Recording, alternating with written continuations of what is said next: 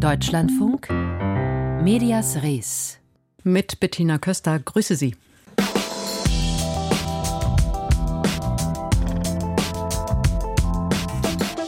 Der König von Afrika, so nennen viele Menschen in Kenia das Radio.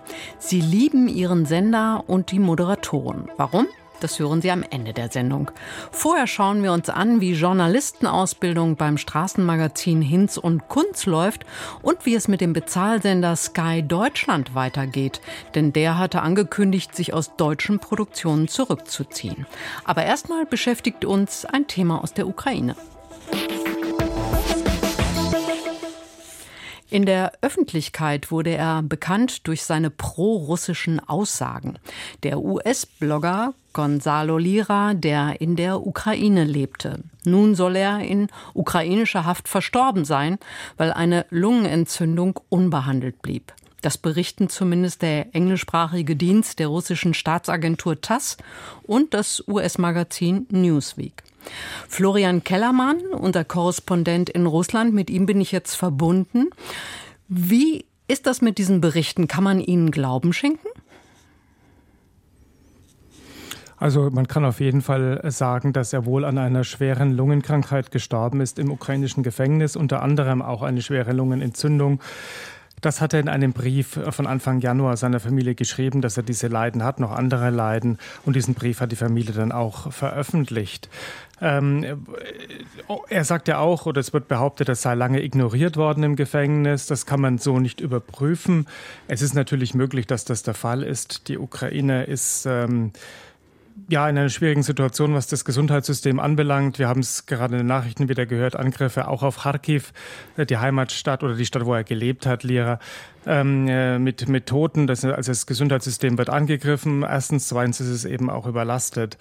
Ähm, was nicht stimmt an den Berichten, die man so jetzt liest, vor allem bei in Amerika, in den USA, bei seinen Anhängern, äh, dass er ein Journalist gewesen sei. Das kann man also so nicht sagen. Er hat einen YouTube-Kanal ähm, betrieben, wo er praktisch russische Propaganda über den Krieg seit Beginn dieses Kriegs äh, weitergegeben hat. Das ist also insofern kein Journalismus. Ähm, und warum wurde er dann. Was man auch sagen kann. Ja, Entschuldigung. Ja, Entschuldigung. Warum wurde er denn dann verhaftet eigentlich? Ja, warum wird er festgenommen? Genau. Ähm, also nicht wegen der Kritik an Zelensky, an Volodymyr Zelensky, dem Präsidenten, wie das auch von seinen Anhängern so verbreitet wird, sondern er hat in seinen Videos eben ähm, russische, äh, den russischen Angriffskrieg gerechtfertigt und damit klar gegen ukrainische Gesetze auch verstoßen. Also er hat russische Kriegsverbrechen geleugnet und er hat mindestens ein Video aufgenommen von ukrainischen Militäreinrichtungen, wo er versucht hat, auch Gesichter von Soldaten zu zeigen. Das sind Dinge, die man nicht darf, wenn man Journalist ist, da, auch wenn man kein Journalist ist, das wieder verstößt gegen ukrainisches Gesetz. Deswegen ist er zunächst mal festgenommen worden im vergangenen Jahr, dann wieder freigelassen worden unter bestimmten Auflagen. Und als er dann versucht hat, das Land Richtung ähm, Ungarn zu verlassen, ist er dann erneut festgenommen worden und dann eben wurde der Hausarrest in eine Untersuchungshaft umgewandelt. Hm. Warum war er denn überhaupt in der Ukraine? Das ist gar nicht so leicht zu sagen, nach Angaben von Personen, die ihn offenbar näher kannten, aus persönlichen Gründen. Ähm, er war offenbar mit einer Ukrainerin verheiratet, hatte auch Kinder in der Ukraine. Bekannt geworden ist er dann vor allem ja als sozusagen Lebensberater für Männer. Er hat da einen erstmal YouTube-Kanal betrieben, der sich damit beschäftigt hat und der recht erfolgreich war. Da war er der sogenannte, hat sich so genannt, äh, Coach Red Pill ähm, hat da vier Jahre lang zeitweise 300.000 Abonnenten gehabt. Besonderen Anklang gefunden haben die Videos, äh, wo er sich als Dating Coach präsentiert hat, sogenannter Dating Coach. Da ging es vor allem darum, wie man es schafft, möglichst unverbindlich ja, Sex mit Frauen zu haben, muss man so sagen. So sind diese Videos gestaltet gewesen von ihm. Präsentiert hat er sich da betont amoralisch mit so einer egoistischen Attitüde. Und diesen Kanal gab es bis 2021. Dann hat er einen Schwung verloren dann kam der Krieg und er hat sich dann eben darauf ähm, verlegt, den Krieg zu kommentieren. Mhm. Jetzt ähm, haben Sie einen Einblick ja wahrscheinlich auch darauf, ähm, wie in der Ukraine auch mit anderen Kritikern umgegangen wird. Können Sie uns dazu auch was sagen? Also Kritiker des ja, Angriffskrieges. Also echte kritische Journalisten, genau. Hm.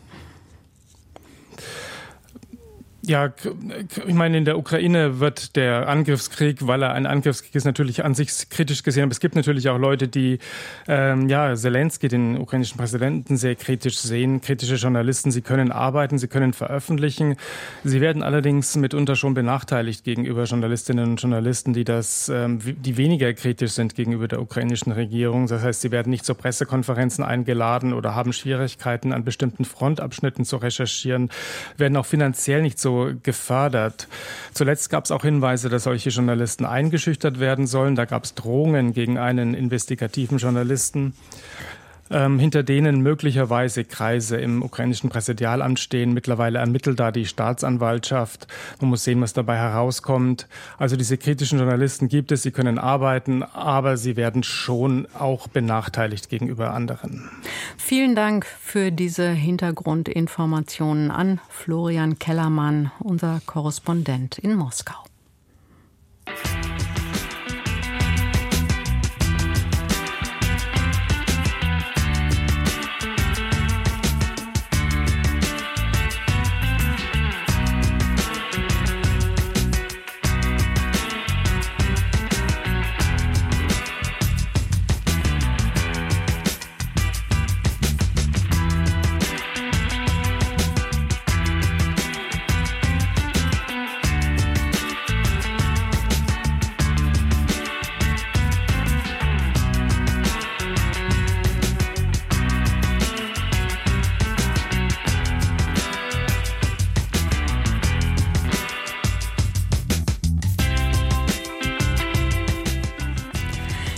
Erste Pay-TV-Sender in Deutschland, das war Premiere und der wurde vor 24 Jahren gegründet. Damals glaubte noch niemand, dass Bezahlfernsehen in Deutschland funktionieren könnte, da zu dem Zeitpunkt auch die technischen Voraussetzungen noch nicht optimal waren.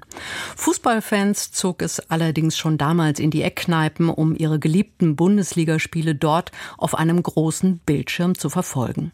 Nach mehreren Eigentümerwechseln wurde aus Premiere Sky Deutschland. Das war 2009. Und seit 2018 gehört das Bezahlfernsehen zur europäischen Sky Group, die von der US-amerikanischen Comcast Corporation aufgekauft wurde. Seit einiger Zeit brodelt nun allerdings die Gerüchteküche, dass Sky Deutschland vor dem Verkauf stehe. Was ist da dran? Mein Kollege Kevin Barth hat für uns recherchiert. Wenn wir Erfolg haben, dann sind die Nazis erledigt. Und das Einzige, was sie noch an der Macht hat, ist die Angst. Unterschätze nie die Macht der Angst, mein Junge. Im vergangenen Herbst veröffentlicht Sky die vierte und letzte Staffel der beliebten Dramaserie Das Boot. Kurz vorher wird bekannt, dass das Unternehmen in Zukunft keine fiktionalen deutschen Inhalte mehr produzieren will. In einer internen Mitteilung heißt es, weil wir uns auf ein nachhaltiges Geschäft im deutschsprachigen Raum konzentrieren, müssen wir harte Entscheidungen treffen, wo wir unser Geld investieren, um Werte für das Geschäft und unsere Kunden zu schaffen. Wobei wir verpflichtet sind, die Projekte zu beenden, die sich aktuell schon in Produktion befinden. Die Serie Babylon Berlin setzt Sky zum Beispiel nicht fort.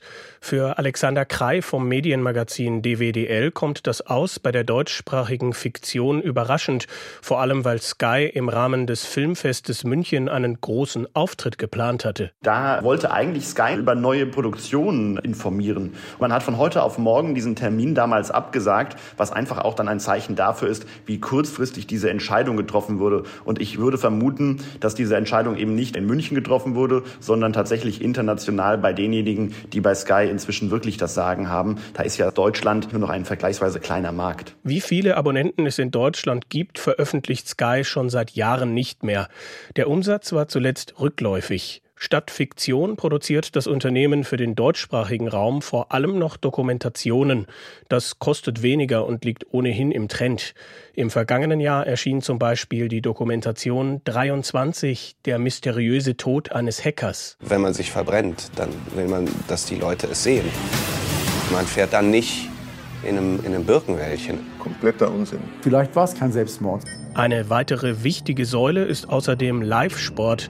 Deshalb kommt es eher überraschend, als Sky und RTL kurz vor Weihnachten bekannt geben, dass sie in den nächsten zwei Jahren zusammenarbeiten wollen. Vor allem RTL darf einige Inhalte von Sky jetzt ebenfalls zeigen. Mehrere Rennen der Formel 1 und Konferenzen der zweiten Fußball-Bundesliga sind dadurch frei empfangbar. Einige fiktionale Inhalte landen zusätzlich beim Streamingdienst RTL Plus.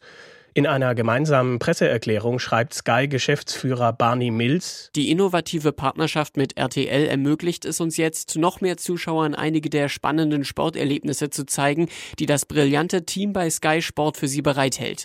Sie bekommen damit einen Einblick in das komplette Angebot eines Abonnements. Die Gewohnheiten der Verbraucher ändern sich im Laufe der Zeit. Unsere Aufgabe ist es, diese Entwicklungen vorwegzunehmen und Lösungen anzubieten, die ihnen das Leben erleichtern. Gerne hätten wir persönlich persönlich mit einer verantwortlichen Person von Sky gesprochen. Eine Interviewanfrage blieb bis Redaktionsschluss aber unbeantwortet. Laut Alexander Krei von DWDL ändert sich durch die Zusammenarbeit mit RTL die Strategie des Medienkonzerns, Sportereignisse anzubieten, die nirgendwo anders zu sehen waren. Klar ist natürlich, dass Sky in den vergangenen Jahren immer sehr auf diese Exklusivität gepocht hat und dass man nun offensichtlich feststellen muss, dass sich das finanziell womöglich gar nicht so gut ausgeht, wie man das vor einiger Zeit noch gehofft hatte. Insofern bringt dieser Deal mit RTL zunächst einmal Geld zu Sky. Möglicherweise ist durch dieses Geld jetzt auch ein Verkauf von Sky Deutschland erst einmal vom Tisch. Ohnehin gab es zuletzt nicht mehr so viele Gerüchte dazu, vor allem seit die Geschäftsführerin des Sky Hauptunternehmens bekräftigte, dass Deutschland Potenzial habe. Alexander Krei ist sich da aber noch nicht so sicher. Bald beginnt das Wettbieten für die Übertragungsrechte der Fußball-Bundesliga in den Jahren 2025 bis 2029. Dass der Medienkonzern hier zumindest seine bisherigen Rechte behalten könne, sei wichtiger denn je. Weil die programmlichen Stützen immer weniger wurden, allen voran jetzt die Fiction wieder, aber auch die Champions League, die schon seit einigen Jahren fehlt. Da wird man also ein Stück weit all in gehen müssen, um zumindest die Bundesliga halten zu können. Geht die verloren, dann wird es auf Dauer für Sky noch schwerer als ohnehin schon in einem Markt, in dem ja die Konkurrenz kritisch lauert, sei es Netflix, sei es aber auch The Zone im Sportbereich. Keiner wartet da auf Sky. Neuerungen bei Sky Deutschland. Kevin Barth hat uns informiert.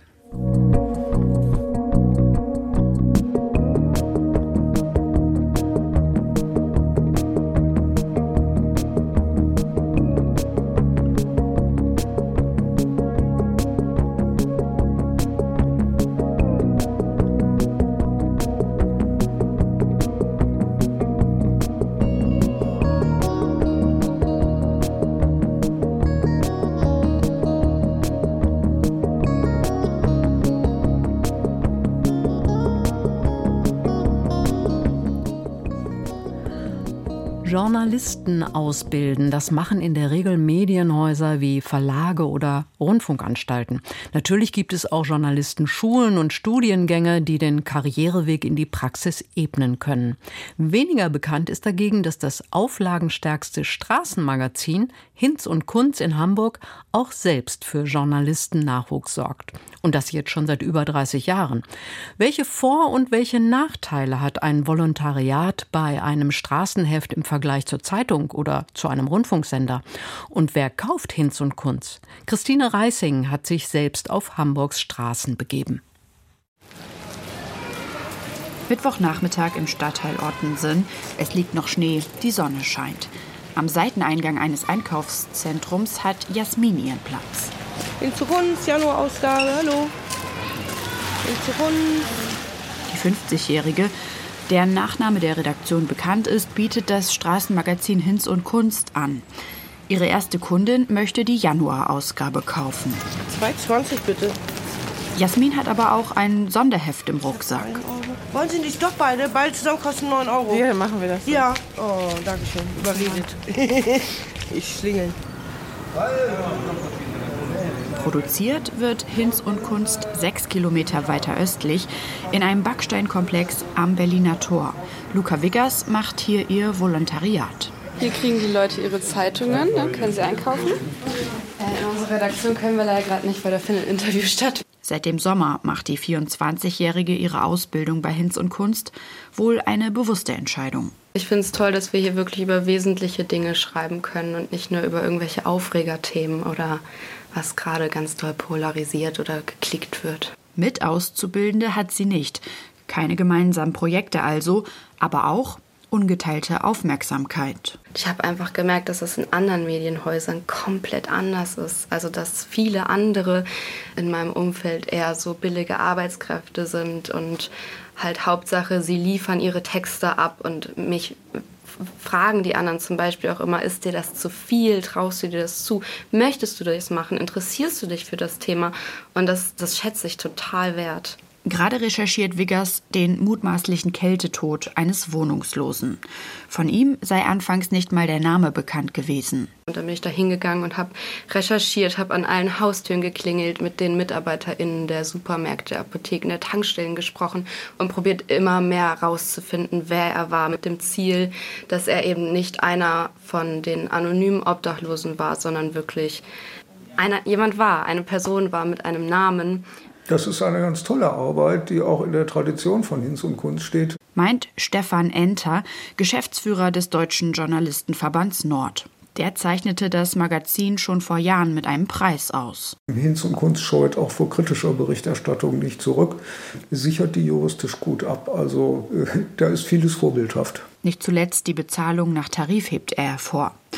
Und die Chancen auf eine Übernahme scheinen gut zu stehen. So war Annette Woiwode, heute Chefin vom Dienst, selbst Volontärin, die zweite in der Geschichte von Hinz und Kunst. Seitdem sind immer in regelmäßigen Abständen neue Volontäre und neue Volontärinnen gekommen. Genau, und die meisten sind immer noch da. Tatsächlich nicht alle, aber viele. Gewechselt worden sei in freie Tätigkeiten und zu größeren Zeitungen. Doch rosig sieht die Zukunft der Printbranche bekanntlich nicht aus.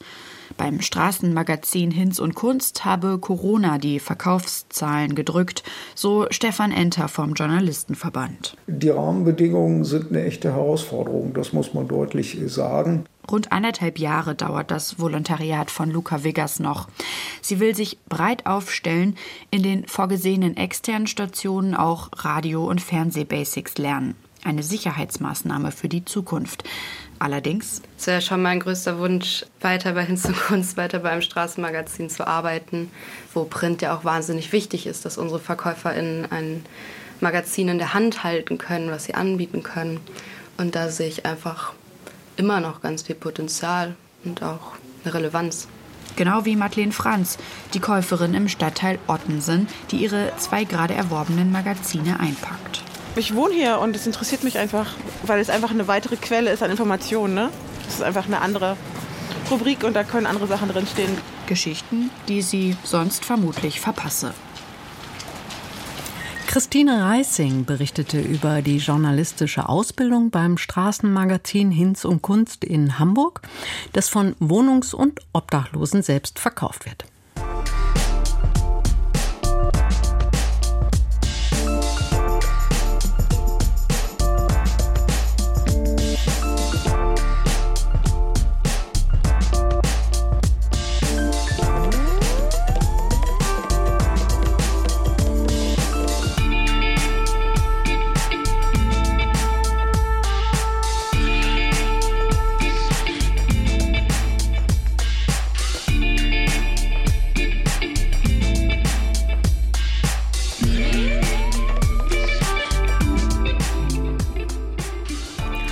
Jetzt schauen wir noch auf den afrikanischen Kontinent, und zwar nach Kenia.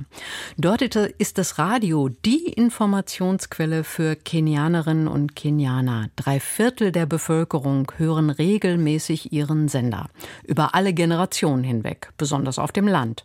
Und die Moderatoren sind gut bezahlte Stars. Meine Kollegin Antje Diekanz nimmt uns mit auf eine Radioreise nach Kenia.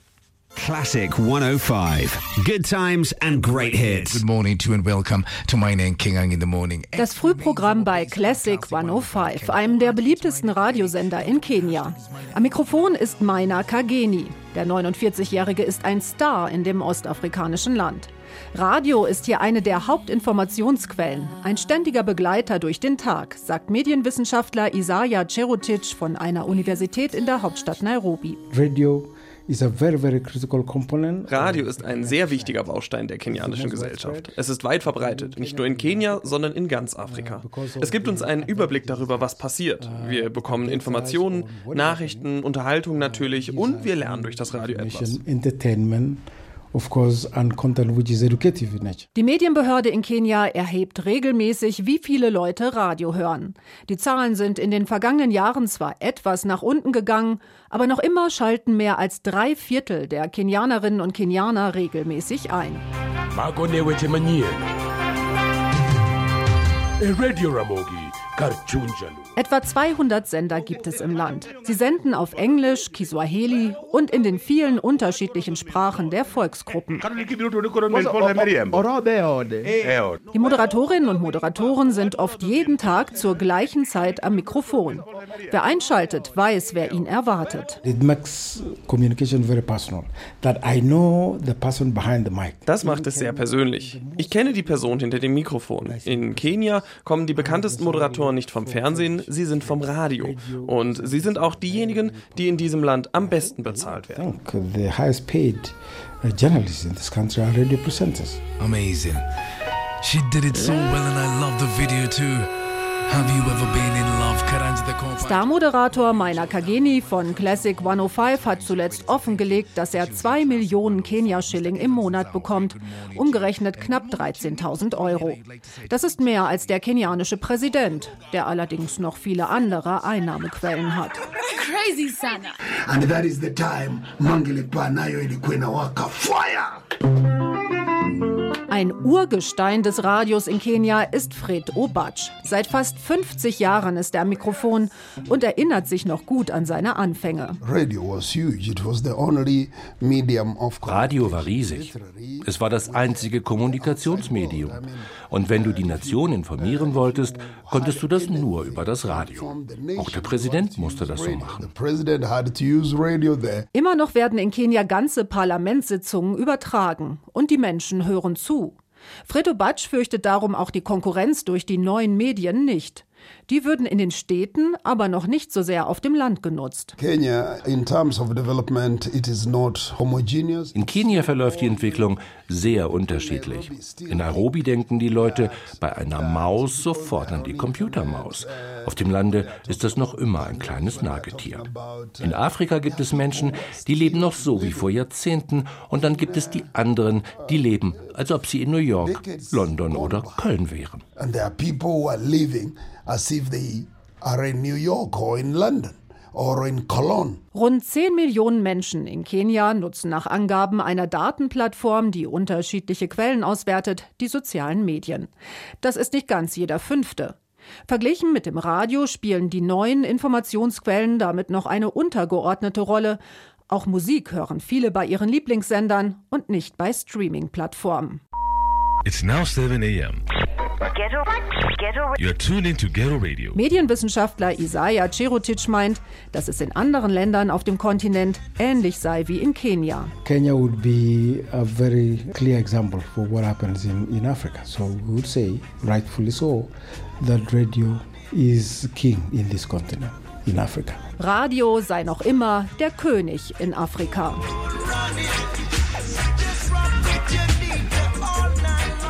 Und auf jeden Fall geht es da ziemlich lebendig zu im kenianischen Radio. Antje Dikans hat uns einen kleinen Einblick gegeben.